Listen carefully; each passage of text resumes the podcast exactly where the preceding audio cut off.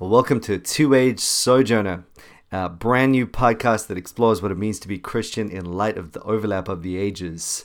My name is Michael Beck. I'll be your host, and we'll be discussing a little bit more about the podcast in this show.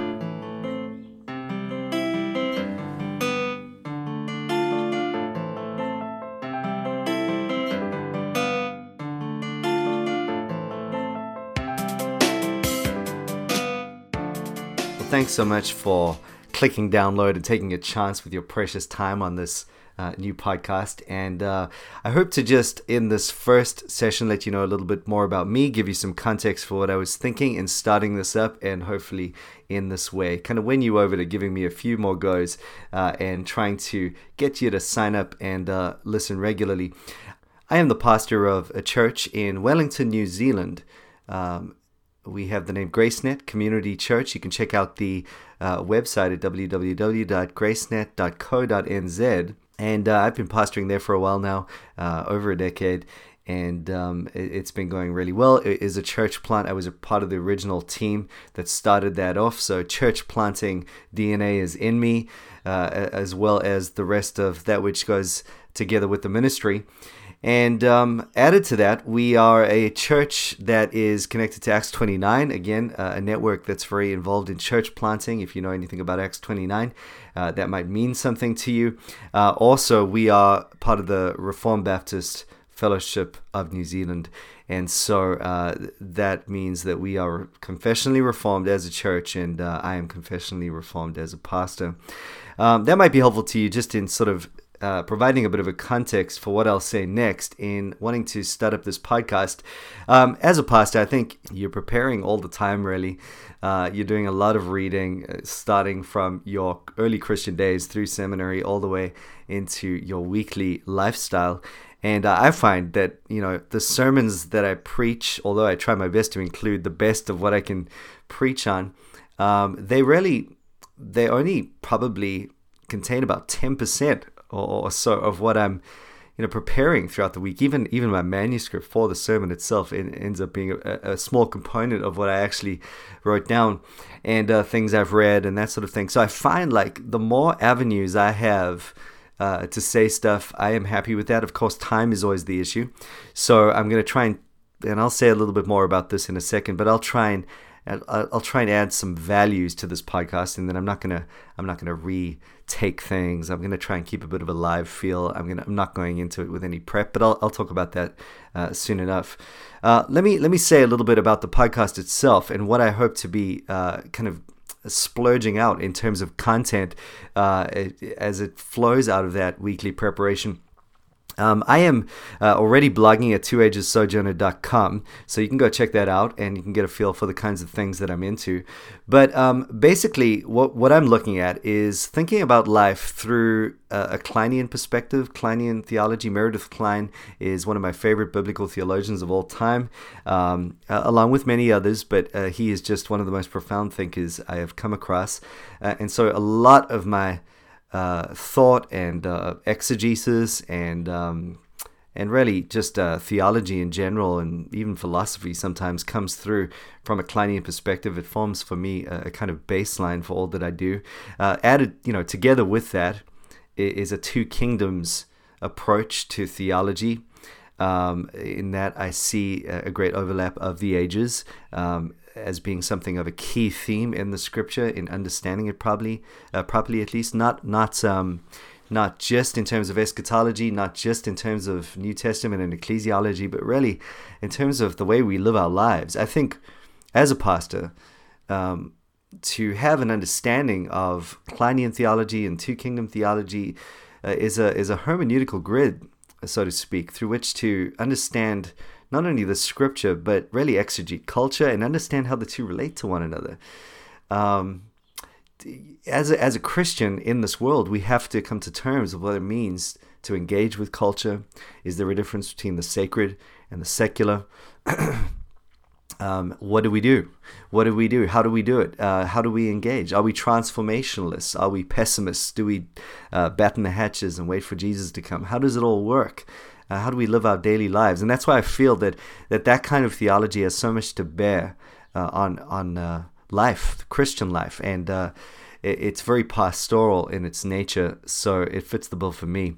And I feel there's so much I would like to say every Sunday and uh, write about, but again, this might be a quicker way for me to get some info out and content out onto my blog anyway. So we'll see how that goes. Um, but you know, two kingdom theology, reformed theology is big for me as well. Uh, confessional reformed theology. Um, I'm a big confessional guy. I personally subscribe to the 1689, as I've said earlier, um, pastoring the church uh, that that I do. Um, but I have a deep appreciation for all confessions uh, historically and uh, see see their interconnectedness, and certainly as the 1689 and the Westminster uh, overlap so profoundly, there is so much to think about there. Uh, some of my favorite thinkers uh, are confessional thinkers, um, and in the Reformed Baptist camp, uh, one of my favorite guys is Dr. Jim Renihan, and uh, hopefully one day we could even get him onto this if he'd be gracious enough to to uh, come in for an interview.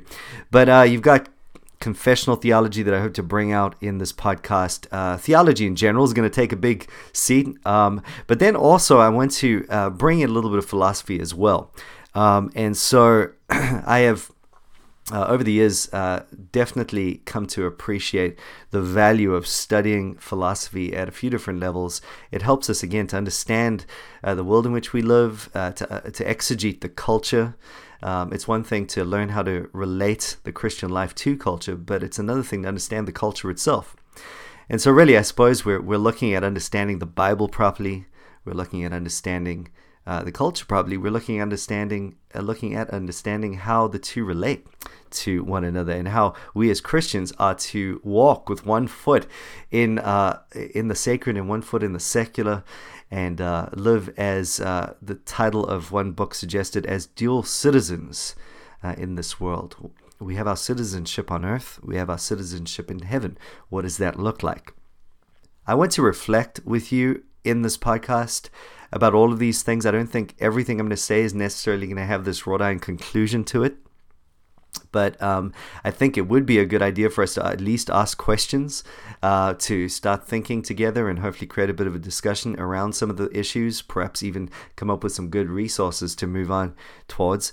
Uh, but certainly to just reflect, to meditate, to think, uh, to at some points hopefully offer some pointers that I think could be of help to you.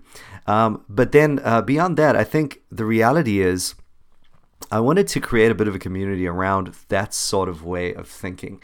And I think maybe this is where it it ultimately lands. This is what this is what I ultimately hope to achieve in in the podcast. In that I know for example when I meet people that are both confessional and part of Acts 29, uh, there there aren't a lot of those guys around. And uh, you know, one of my good friends, uh, Joe Thorn, uh, part of the um, Doctrine and Devotion podcast, by the way. So go check that out. That is uh, one of the best podcasts around, hands down.